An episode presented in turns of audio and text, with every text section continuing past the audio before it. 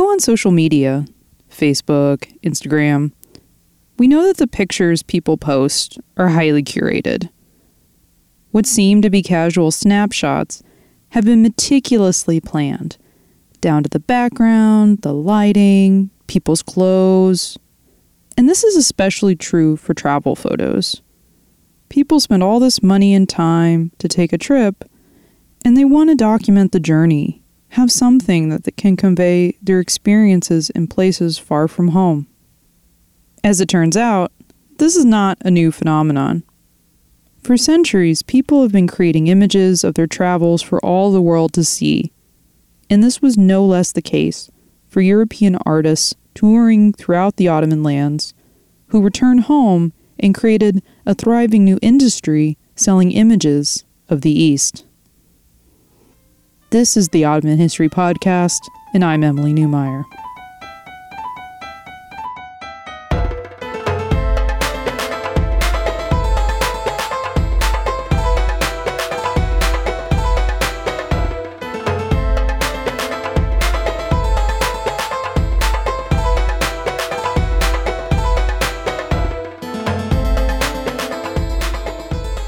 Fraser is professor of art history at the University of South Florida.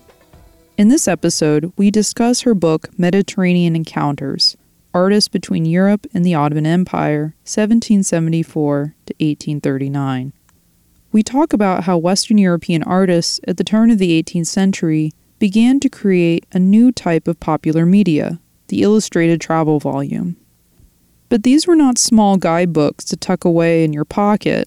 They were large-scale luxury publications for the discerning armchair traveler. I think the smallest of anything I've looked at in this book is what's called folio-sized, which is a very large book, but some of them are several feet by several feet. The enormous size and high production quality of these books and the accompanying images means that they were not the work of a single person, but rather a large team of artists.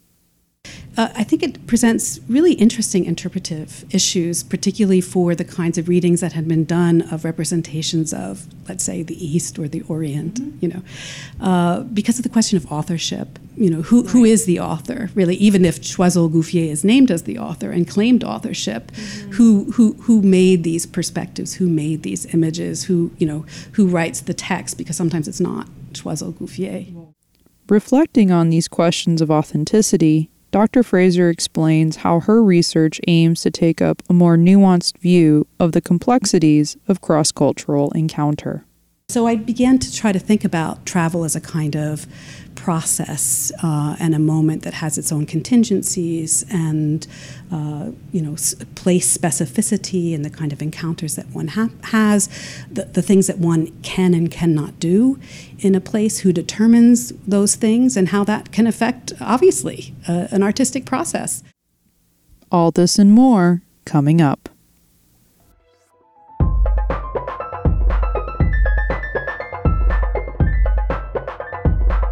Elizabeth, welcome to the podcast. I'm glad to be here with you. We're thrilled.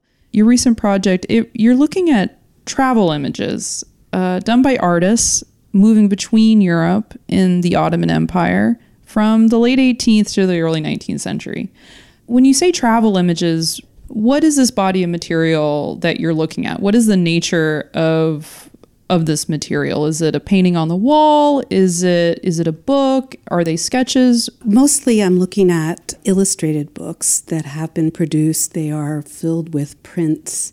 For the most part, most of the projects, the travel enterprises I'm looking at, are produced books with 3 volumes, almost always 1, 2, 3 volumes, sometimes hundreds of prints per volume.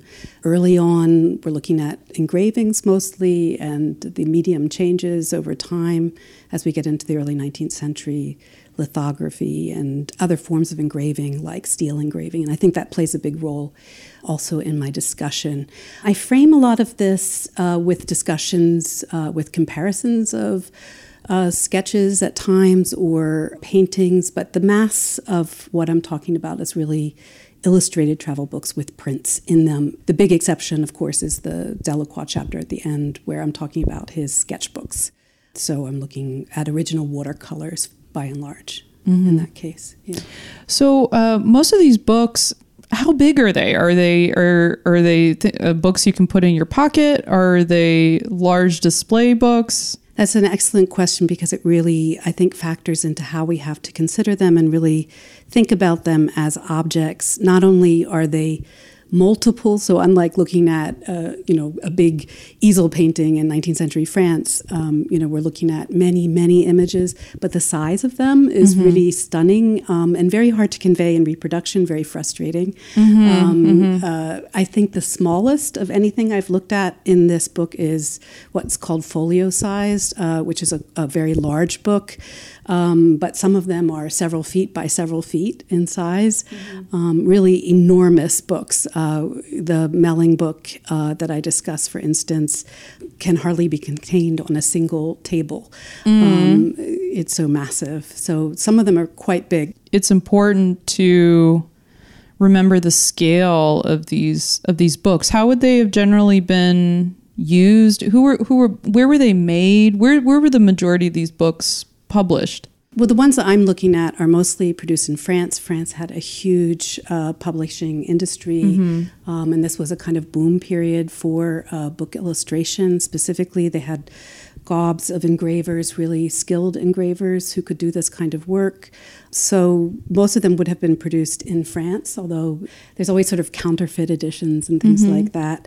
They are luxury objects, absolutely. They're extraordinarily expensive. They're very expensive to produce, which is why a lot of them never get completed and have these sort of disaster stories behind them, which are often quite amusing. They are things that are produced in installments because it's so expensive for the artists to do it. So they'll produce sets of prints, maybe 3, 4, or even 10 at a time. And those would be bought then by someone who has subscribed usually to the whole thing. And so it might take, in some cases, it might be 11, 12, 14, 15, 20 years, certainly for 3 volumes to be produced. As in the case of Choiseul Gouffier, 1782 to 1824, that was 3 volumes. And all of that's being produced in installments over that entire period. So the production costs itself are extraordinary. Just even the copper for the plates, the paper itself is extraordinarily expensive for those who are producing these things. And so, of course, that translates into who buys them, right? On the other hand, they become such established publications that they are acquired then by libraries, and this is the period in which the public library comes into existence. So they become much more present than simply the elite audience of bibliophiles, right, which is their first target audience. But after that, people can see it for free and see books for free in other places. Plus, there are knockoffs, there's repetitions, there are counterfeits, as I said, produced in various languages.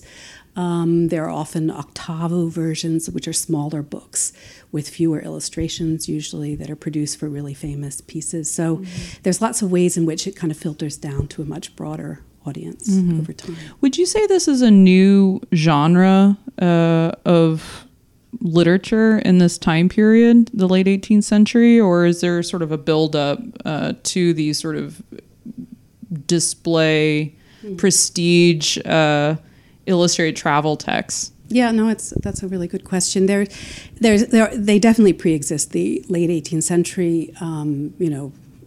We can talk about travel books really from the 16th century, right? So the Age of Exploration kind of thing. And illustrated travel books, some really famous examples in 17th century France, for instance. But they become more numerous in the later 18th century. And why is that? That's a question I'm not sure is totally clear. There's a coming together of a lot of forces, the fact of the availability of artists, the fact that artists, in a lot of cases, I can think of my example of Casas, who's trying really hard to make a name for himself, and he's kind of an underling. He's not a famous artist. He's not an oil painter. And he can use this medium as a way of kind of pushing his name forward, particularly once his patron is not guillotined, but actually exiled, in his case, becomes an emigre. another patron was guillotine, which is why I mentioned it. So there were a lot of artists who were using it as a way of making a reputation. Certainly by the early 19th century, that's a well-known way of kind of getting your work out and having a lot more control over things. So that would be one, one feature. A lot of exploratory travels happening. Of course, the endless fascination with the Ottomans in Europe is another motor for this. Yeah, big motor. And a lot of the case studies you're looking at in the book of illustrated travel volumes, these artists have diplomatic connections too, right? And so they're tied in with these diplomatic networks. So that obviously plays into geopolitics and the availability, the capacity to travel, to be asked to travel as an artist accompanying a diplomatic tour, as in the case of Delacroix or Choiseul Gouffier, with whom I begin, who is my first major travel enterprise. And he himself becomes the ambassador to Istanbul. So certainly the fact that there's an infrastructure there and a relationship, an embeddedness, one could even say, in the Ottoman Empire allows some of the practical things to happen, right? A place to live, a way to eat, people who will translate things for you, but of course it has larger implications in terms of cultural understanding and cultural contact, right, because of these diplomatic relationships and the fact that they have this kind of deep presence in Istanbul specifically, but all over the Ottoman Empire. So it strikes me that these illustrative books, unlike, say, a painting on the wall, which has one artist, it's the painter, and that's it. Eugene Delacroix painted The Death of Sardanapalus. That's it. But with these illustrated books, who's really, are the artists usually also the authors of the text that accompanies these images? And you also mentioned a whole class of engravers. Who are these sort of class of people that are involved in making these books? Yeah, it's tremendously complicated and really, really fascinating. And so it varies, particularly in the early part of the period that I work on. It's still very much dominated by, people of great wealth, and they are the people who organized the whole project. So the first example is Choiseul Gouffier, who was an aristocrat who could afford all this, who also sold tons of property in order to do it, actually, as well. Oh, really? Yeah. Very interesting archives for him in that case. I'm sure his descendants were really thrilled with that decision. Well, it was all his wife's family's money, too. Oh, okay. The Marquis de Gouffier. So he organized it, but he paid researchers. He paid many, many engravers over all those years. He paid artists to travel with him. He paid artists to travel without him. He paid people, the great example of Consul Fauvel, who lived in Athens, who collected objects, which were then reproduced for his book. So tremendously complicated. What happens at a certain point is that there's a huge change in the publishing industry in France, a new law which allows people to retain the copyright of what they produce, and this helps the engravers. It also helps people who are called designers, and designers are those who make images from which the engravings are produced. And that allows a whole lot of artists to take more charge of the enterprises, of these massive travel enterprises, and also sort of claim authorship and claim also whatever proceeds come from them. So then we have the case of Casas, the case of Melling, who lives in Istanbul for 20 years, almost 20 years, and then comes to France. He's not from France, and produces a travel book in his own name as author, even though he would have been sort of the manager and kind of the designer, but certainly not engravers. It was a very, very complicated and difficult process, and involved a lot of people. And I think we get a sense of that in your book. Maybe we could look at an image from the first chapter, Choiseul Gouffier.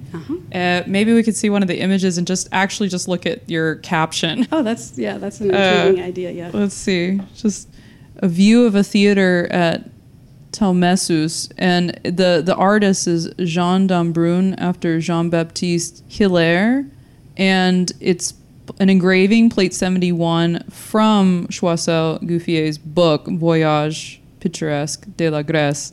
So Choiseul Gouffier is the author, and then it's an engraving in this published book.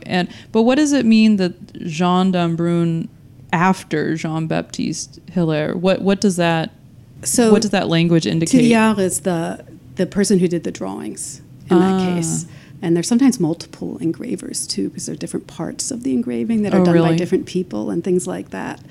And then there's the volume number and the plate number, and, so it gets quite complex. But this is what I think is really fascinating about travel books and travel enterprises, mm-hmm. and it really intrigued me, having come from working on, since you mentioned the Delacroix example, right? Because you've worked previously on Delacroix extensively, So it's been a departure for you working on these huge types of images. In part because of printmaking and, having to master all of that. But, the book publishing industry is a whole nother kind of kettle of fish. But also, I think it presents really interesting interpretive issues, particularly for the kinds of readings that had been done of representations of, let's say, the East or the Orient, mm-hmm. Because of the question of authorship. Who is the author, really? Even if Choiseul Gouffier is named as the author and claimed authorship, mm-hmm. who made these perspectives, who made these images, who writes the text? Because sometimes it's not Choiseul Gouffier. Well, right, yeah. Actually, it's really mm-hmm. So that kind of complication, I think, really introduces some fascinating questions of interpretation, and they struggle with it because whose representation is this? Of the Ottoman lands, who's representing this? Because I assume that these artists that are listed in the particular example, like, they didn't go. No, and even if they did, there's the interpretation of the engraver after that. Right. So the person who did the drawings, Hilaire, so he was not with Choiseul Gouffier. Choiseul Gouffier, he's sort of like, is he like reading the text and like getting an impression? It varies according to the mm-hmm. particular work, but in this case, Hilaire did travel with him in this case. But, one looks at Hilaire's images, and sometimes one detects an image one recognizes from something else, if you see what I'm saying. So yes, he did travel and he did make sketches. We have almost nothing of his sketches, original sketches. And I don't know that they would be really telling, because usually the sketches that do exist for these kinds of productions are designed sketches. So in other words, they're already made for the engraving in mind. So we don't get that kind of on-the-spot sort of thing. But the big issue for interpreting these things has to do with the kind of discourse of authenticity around travel publications, and the idea that the author must have experienced and must have witnessed what is seen, right? Mm-hmm. And so everyone works really hard to suppress the authorial complexity of these images. The reviewers do, the text, whoever's writing the text does, and there's always this sort of pretense that there's this one governing author. Right. But once one looks closely at it, one realizes that's not the case, and certainly archival work mm-hmm. kicks that up pretty quickly. We have in the case of Forbin, who I compare to Choiseul Gouffier, traveling in 1819, he actually is writing letters to people saying, "Oh, would you go for me over there? Go please visit this country. I don't have time to do it. Yeah. And we'll work it out later. We'll figure out how to kind of make it sound like me." Essentially, he doesn't say that exactly. There's a certain, I might even say, a certain kind of anxiety about this kind of multiple authorship. Mm. And someone like Choiseul Gouffier, who is very privileged person in French society, clearly feels that he has no problem suppressing all these other voices. It's very interesting by the sort of early 19th century, people are already beginning to complain about that a little bit, that he thinks that anything that anyone does for him, any work that is done that he pays for, is essentially his work. Right. Would you say that in France at this time period, that there was sort of an idea that there was a difference between an artist and designer, as you put it? Yes. I mean, there's certainly a great hierarchy. And in some cases, someone like Casas, who uses this medium or genre as a way of kind of gaining some kind of stature as an mm-hmm. artist, he doesn't have many other possibilities open to him. Mm-hmm. He has not been trained as an oil painter doing history painting. He has been to the French Academy in Rome, but kind of as an honorary person, as a kind of guest. He certainly could never compete for the Rome Prize, right? Mm-hmm, so he's definitely mm-hmm. not in the most sort of elite place among painters or artists in France. But nonetheless, it's a way for him to gain a certain attention and stature, mm-hmm. and it does give him various awards and prizes, mm-hmm. recognition by the state and mm-hmm. things like this. Mm-hmm. Not quite what he hoped in the end, mm-hmm. Because Choiseul Gouffier comes back from exile and has the whole project stopped. Rude. Yes, it's quite awful. It's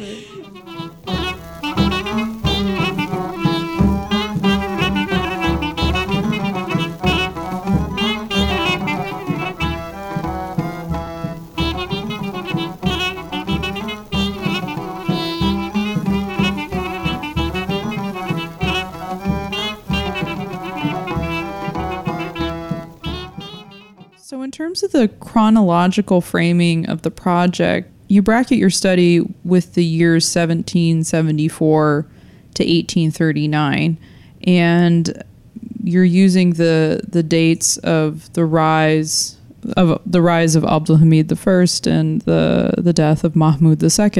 So these are Ottoman political events.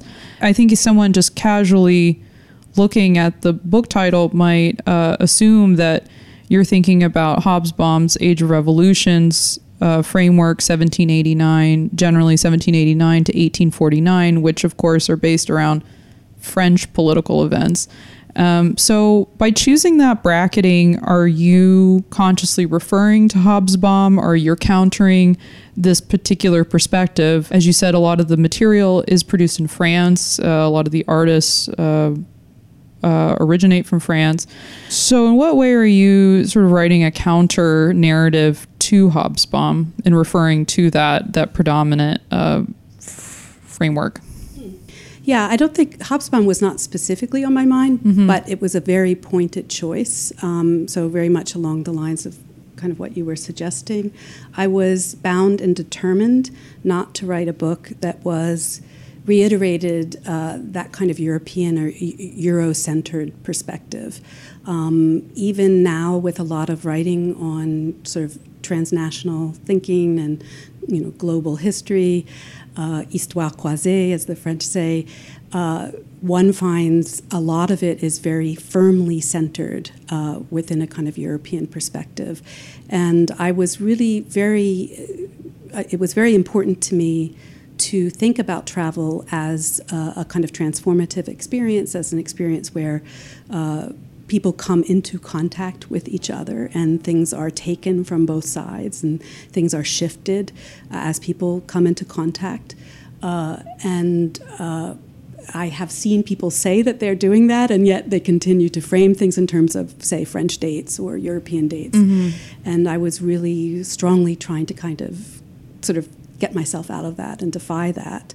And of course, it's not completely arbitrary. Of course, the rise of Abdul Hamid is what brings Choiseul Gouffier, sort of the kind of centerpiece at the beginning of the book, into contact with the next Sultan, who will become the next Sultan, Selim III, because he is kind of stuck in the palace, right, because he's the heir. And Choiseul becomes a good friend of his at that time. So it's connected closely to the kind of origins of the project itself, even though it's, again, a kind of an Ottoman French date, we might say, in that sense. And 1839, of course, yes, the the death of Mahmoud II, and the origins of Tanzimat and all of that. But of course, also a kind of shift, from a European perspective because of the Balta-Limani treaty and the kind of the English dominance of trade that kind of takes place at that moment. So again, it's a kind of European and Ottoman kind of cluster of dates, the final one. Yeah, but, So in rewriting these trans-imperial, cross-cultural exchanges between Europe and the Ottoman Empire, I really feel like you're complicating, just even these labels of French and Ottoman actors and in artwork and visual culture. I feel like you're really problematizing those kinds of firm labels. In that vein, why is it useful to look at the case studies of Melling, and specifically Melling and d'Ohsson? I feel like as you've indicated, have in previous scholarship been really kind of labeled as French or European artists, but you really kind of make a case that it's a little more complicated than that. Yeah. Yes. Absolutely. Well, in the case of Melling, he has been just out and out dismissed. I mean, sort of the old Orientalist literature just sort of would take a single image, and famously it's the image of the harem, and sort of say, well, this is obviously a kind of Orientalist kind of perspective. But without really looking at the whole book or anything about Melling's trajectory, Melling comes from a family in Lorraine, which is not French, not German, lives in Germany as a child, and actually born in Germany of a family from Lorraine, and goes to the Ottoman Empire when he's quite young, and is sort of in that diplomatic milieu, works for Selim III's sister, works for Selim himself, and he's in Istanbul for nearly 20 years. And so I'm arguing that his book is produced when he leaves the Ottoman Empire, comes to France, again, even though he's not French, and produces his book, that he produces it from the perspective of an Istanbul artist, and I actually, of course, argue that he's could be seen as an Ottoman court artist because he's working so closely with the very, the very top of the empire. With so, what kind of images is he producing? His images are mostly of waterways, particularly the Bosphorus, which is a departure from the kinds of images one sees in travel literature previously, which tend to focus on historical monuments, sometimes pre-Ottoman, often a lot of Ottoman monuments too, but he really jettisons that. He hardly focuses on anything like that at all, and mostly focuses, again, on the Bosphorus and on the palaces that are built along the Bosphorus. And I think that this shows very clearly that he understands the political meaning of the Bosphorus for the Sultan, who is trying to create a kind of new culture of sultanic visibility along the Bosphorus to kind of compete with the nobles who are building quite lavishly themselves along the Bosphorus. So that is, I think, really significant. He shows in a lot of other ways that he knows a lot about Ottoman art. Like, for example? For example, his images very clearly look a lot like the mural paintings that are beginning to be painted at this time in Istanbul, in the time that he was living there in the late 18th century, and specifically begin to appear in the imperial palace. And these mural paintings are usually of the Bosphorus and Bosphorus scenes of palaces and gardens. And not just in palaces, like most elite homes really had these images, like across the Eastern Mediterranean, and not even just in Istanbul, but often of the Bosphorus and Istanbul, even though they're not the homes might not themselves be there. I think our listeners probably would be aware of examples from Birgi in Turkey, and I've seen examples in Cyprus and in Nicosia, Greece, Bulgaria. It's pervasive. Yeah. Damascus. Fascinating. Yeah. So he takes up a subject matter that we recognize that is contemporaneous to his time in Istanbul, but it's also the way he paints these scenes. There's a kind of lack of hierarchy, lack of focus, a kind of treating of the image as a series of horizontal zones, a kind of contour-heavy depiction, heavily detailed.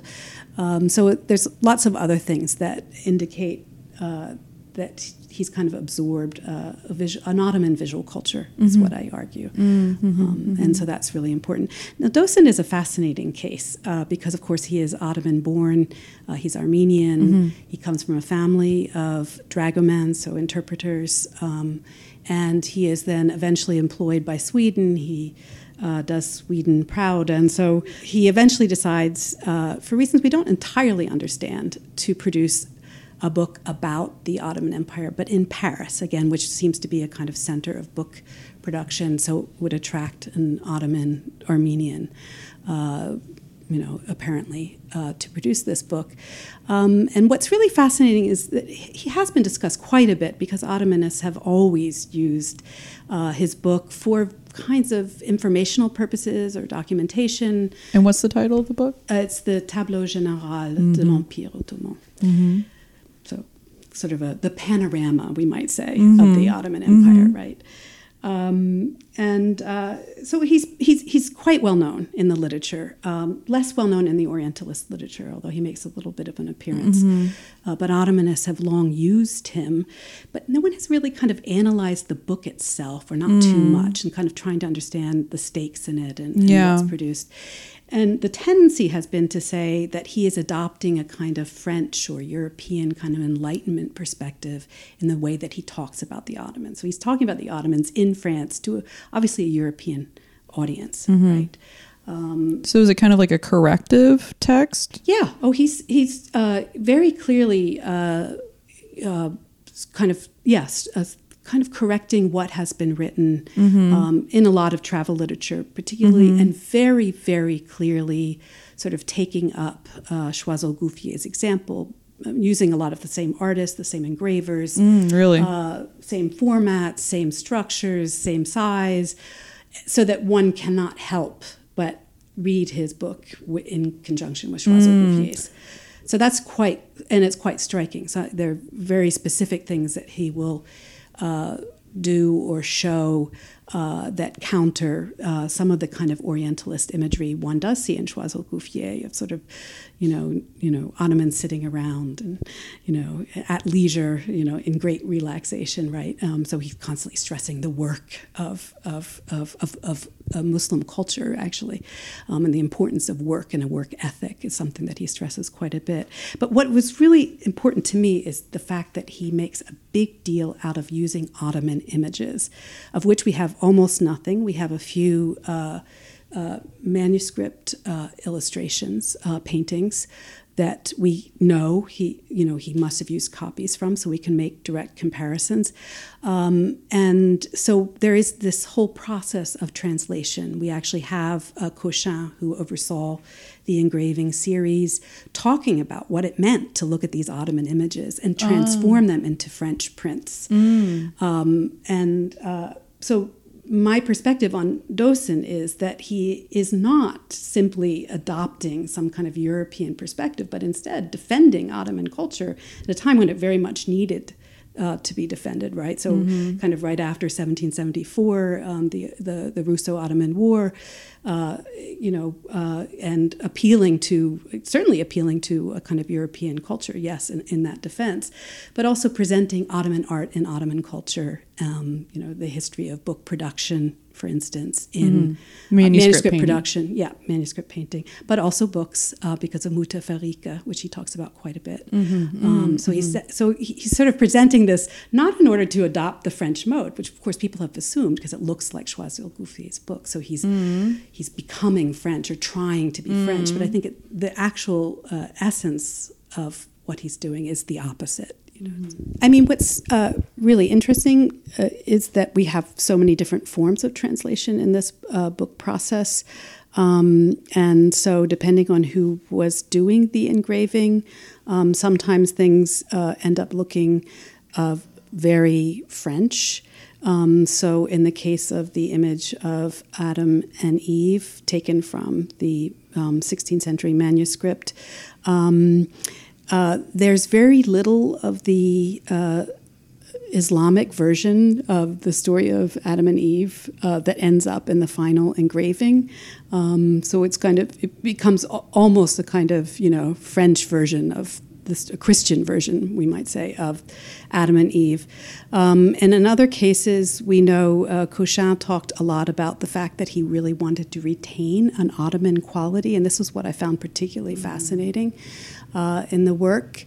He said that there was something, it's a little condescending, but he said there was a naive authenticity to the Ottoman work, and he didn't want to completely get rid of it, and he didn't want to completely Frenchify the images, he says. So he had them redrawn so that they were slightly changed, but he kept the feeling of some Ottoman original in them. And he called, we could call this something I think that translation theorists talk about, which is markedness or a resistant translation. And that is a kind of translation that attempts to retain the feel of the original and doesn't attempt to kind of smooth it over into the translation language. So what I think becomes particularly interesting is that you can see all of these varieties of approaches. So you become quite aware as you're looking through it. And when I first encountered this book, I was fascinated because I could tell these were not French images. But I didn't know anything about it, how it was made, why, and the fact that there's so many varieties of images. Some of them look just absolutely 100% French. The Adam and Eve, I think, is fairly French, but if we look at the picture of the Mehdi. This engraving looks so wholly French in its pictorial language that one cannot feel anything of a kind of Ottoman original, which d'Ohsson claims was used for every single painting. So the feel of translatedness and the fact of varieties of translation, I think, means that as a viewer or reader, one becomes very strongly aware of this cultural encounter that happened for the artists making the book, and that you experience it yourself as a kind of cultural encounter, because you're watching these degrees of sort of Ottomanness and Frenchness kind of being played out for you visually in the book. So in this book, the Tableau Général, do they say explicitly in the book that we have looked at examples of Ottoman art and we are representing that here for you in these prints, or is it more implicit? Well, d'Ohsson himself says it. Oh, okay. It's really explicit in the book. Okay. Yes, it's really important to him. He over and over again. And part of it is because he's playing the role of mediator. He's a dragoman. That's what he does. He mediates, right? He translates. And he's really giving himself this role. And he has to lay out, why do I have credentials to do this? Well, I'm using real Ottoman artists and real Ottoman images. So these are authentic. These are true. These are real. So constantly kind of foregrounding that. So that's something visually you see it, because there are these varieties of approaches and images. There's something, again, very clear in some images. This is not, a kind of French image of the late 18th century. And then we know from Cochin, we know that from his letters. That's something you have to, that's behind the scenes. You're right, you wouldn't necessarily experience that. But otherwise, I think it's quite evident to someone even without that kind of background information. In this project where you explore travel images, you posit that these images are a direct result of encounter and contact between artists moving around in Ottoman spaces. How can we characterize the nature of this process of encounter and contact? And in what way and how does this depart from perhaps previous interpretations of this kind of images? And I'm thinking specifically of Orientalism.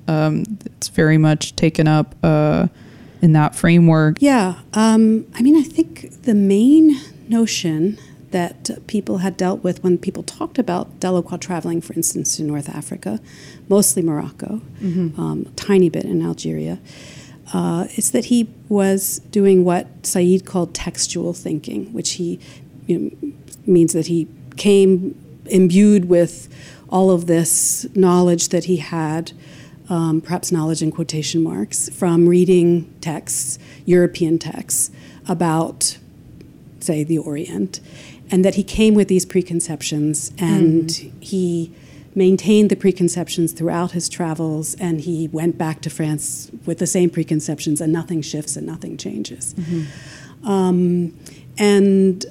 Actually, the whole project for me started because I saw his travel notebooks, his sketches, in That's an exhibition. That's where this project started. That's when it started. Yeah. I was working on my first book on Delacroix that had nothing to do with this particular topic, and I went to an exhibition, and I saw those notebooks, those sketches, and I was really surprised by them, and that's where it began. They just looked like so different from the kinds of things I knew Delacroix to do. They looked very different. He did lots of travel, so there are lots of travel sketches. Books. I mean, France, England, for instance, various places in France, in the north as well, in northern Europe. So one can compare them, and they are very different. There's a kind of hesitation, a tightness, an exactness that just doesn't look like Delacroix. And I thought, wow, this is really interesting. Maybe there's something that is specific, to where he is, what he's doing, the engagement that he's having. And maybe we should take that seriously rather than sort of dismiss it. Because, of course, as we know, he goes back to France and makes images that we can read very easily using the old kind of Orientalist language. So I began to try to think about travel as a kind of process and a moment that has its own contingencies and, place specificity and the kind of encounters that one has, the things that one can and cannot do in a place, who determines those things, and how that can affect, obviously, an artistic process. So we know, for instance, that Delacroix did not have much freedom in Morocco. He was not traveling to a place where the French had colonial control of any kind. He was traveling to the Moroccan Empire, which was a sovereign empire, right, run by a Moroccan sultan, headed by a sultan. They determined, the hierarchy determined where he could be, when he could be there, how the French moved. He was with a diplomatic group, of course. They traveled under armed escort.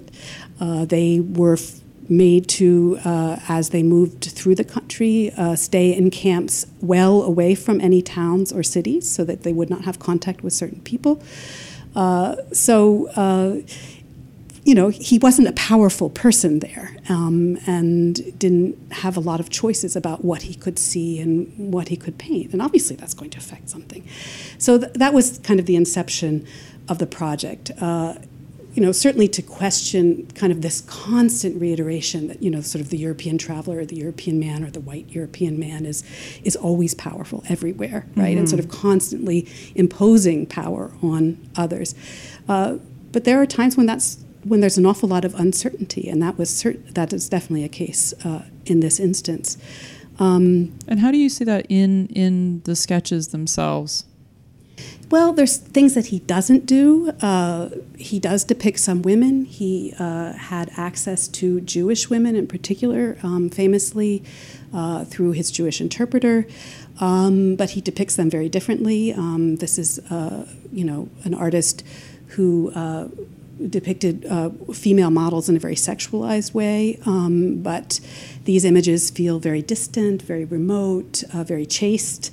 There isn't that sort of sense of the sort of male gaze that one feels so strongly in so many of his other images of all kinds, right? Finished oil paintings as well as sketches as well as drawings, quick drawings done, in the studio, that kind of thing. So there's things that he doesn't do. There's the kind of careful tightness of some of his drawings where he really looks like he's kind of trying to gather artifacts in a way. And this is not an artist who works on the kind of discourse of authenticity, but he seems like he is there. It's almost sort of like he wants to get it right. So there's a kind of something that's not, again, confident, you know, like I can sort of see as I wish to see or impose as I wish to impose. Then there's a whole series of images of thresholds and doorways, and they suggest a kind of outsiderness. They really articulate that kind of inside and outside. This would be inside, I'm not inside, I'm outside. So there's a kind of awareness of his outsiderness that I think is very specific and really quite compelling. They're really, really interesting images. The section where we see that, I think he has really made the travel sketchbook into a kind of genre of painting. He's not just taking sketches, but he's actually making a series of images that kind of make sense of that genre. The sketchbook is a kind of series of pages that tell a story kind of in their own way. So it's quite visually compelling. So in the example you were just in these examples you're talking about with Delacroix, I mean these are sketches that he made while on the road. In the other case studies, you know, that you also explore in the book that we've been talking about, these illustrated illustrated books that are, you know, the final product of a long process of designing, mediating, translating. But even in these final products, do you and where do you see these contradictions, these contingencies, this uncertainty of the encounters? Yeah, no, it's a really great question. I think the example of Dupré is really fascinating because he was traveling at a point right before the Greek War of Independence. He's traveling largely in Greece, but also substantially in Istanbul. So this is Louis Dupré. He's an artist. Mm-hmm. He's an artist. So he's definitely an artist who's saying, I can make a travel book. He accompanies several Englishmen, affluent Englishmen who say, you know, come along and make some images for us. And then when he comes back to France, he's a Frenchman, he makes images of what he did. But so he's traveling right before the Greek War of Independence, when no one would have known that Greek independence was from the Ottoman Empire was imminent, his images tell us sort of one story. His text tells us another story. So by the time he gets back to France, the War of Independence is well underway. It's a cause célèbre in France. You know, it's of great concern to artists and writers, among others. And he's really attached the whole project to Philhellenism and to kind of the support of the Greeks. This is sort of after his trip, though. So he does his trip in 1819, and then the Greek War of Independence happens, 1821, 1822, and then it's his book, the final part is published when? Well, he begins in 1825. He begins in 1825. He finishes in 1839. By then, he is actually dead. Poor man. But so he is definitely, the text says one thing. The text is very Philhellenic, very anti-Ottoman, anti-Turk, as he would say. You know, the poor Greeks, you know. But the images say something completely different because the images introduce the full complexity of, you know, Ottoman society, the full complexity of this multi-ethnic society, and tell us about a large number of people with whom he had contact, often notables of various kinds, Greek notables, Armenian notables, Ali Pasha of Yanina, of course, whom Europeans love to depict, often in very negative ways. His are perhaps not quite so negative. Yeah, so he shows us kind of the whole kind of range of various kinds of people in power. And, of course, they're not all what he could call Turk, right? And often they're very positive. He meets the governor of Athens and depicts him in a really sympathetic way, calls him his friend, actually, in the text there. So we have this kind of real feeling of access to this society. His images introduce the feeling of being close to people. We might look at, actually, the Greek, in this case, the logotetes. He's depicted in a way that really shows us from various visual devices he uses, we really feel the sense of closeness to this person. And so his images are very, very striking that way. Even as he's clearly wanting to show us the costume of this figure, it's not a costume image because it's an individual. It's a portrait. It's a portrait as well as a costume image. So it's sort of a merging of two kinds of images. And we have the powerful glance of this Greek figure. We have things like the shadowing around the objects, even the puff of the smoke, he says, a water pipe, things that really suggest a kind of temporality, which really make one feel, I am in the presence of this man at a very particular time, right? So this feeling that he was sitting in the room with this person as he depicted them. But, I mean, if it's, but this isn't necessarily a contradiction, right? Because this is a Greek. So, but as you said, his depictions also of, people he would have termed as Turkish or Ottoman are equally sympathetic. Yeah. Well, I think what's important about the Greek, too, is that he is a notable. He is, he's certainly what, if we use the Philhellenic language, would have been termed an Orientalized Greek, with his turban, with his kaftan, with his water pipe. Yeah, he's smoking a pipe. But he's also powerful. Yeah. And, of course, the Philhellenic discourse is that the Greeks are oppressed and the Turks are the oppressors. So in that sense, it also defies that notion. I would think the governor of Athens is a case. We just get an awful lot of complexity. We meet the Fanariots. We meet, the voivoda of Moldavia, another very sympathetic image, which shows an Ottoman-appointed, powerful Greek. We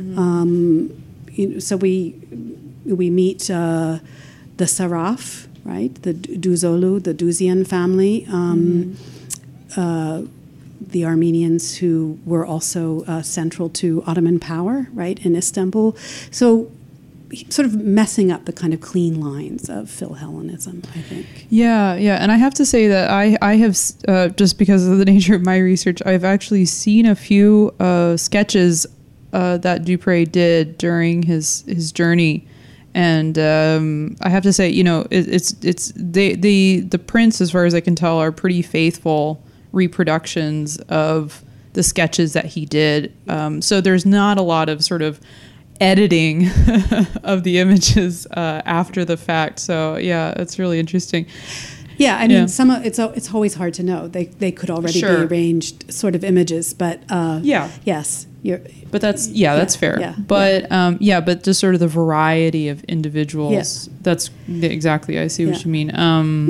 Yeah, I mean the presence of Albanians, Tepedin and the Ali Pasha, I think, to his grandchildren, to Veli Pasha's page, and a lot of these. And I mean, what you're pointing to, of course, is that the sensitivity that identity, and especially in Greece at this time, was quite fluid in terms of Turk versus Greek versus Muslim versus Christian versus Albanian, Greek, Turk, right? Who are you working for? Who defines what you do? And also Venetian, Italian. There's a lot of moving around. These people also moved around quite a bit. So I think the image text contradiction is what really allows us to see what contact produced, which was much more multiple and ambiguous and complicated, and what a kind of, after the fact discourse imposed on that contact did to reinterpret it. That was beautiful. Well, thank you so much for a fascinating look at different kinds of visual culture, of travel and encounter in the Ottoman Empire. It's been really fascinating. Thanks so much. Your questions were really great. So thank you for coming on the podcast. That's it for another episode of the Ottoman History Podcast. You can find some of the images that we discussed today and much more on our website, ottomanhistorypodcast.com. Thanks for listening, and until next time, take care.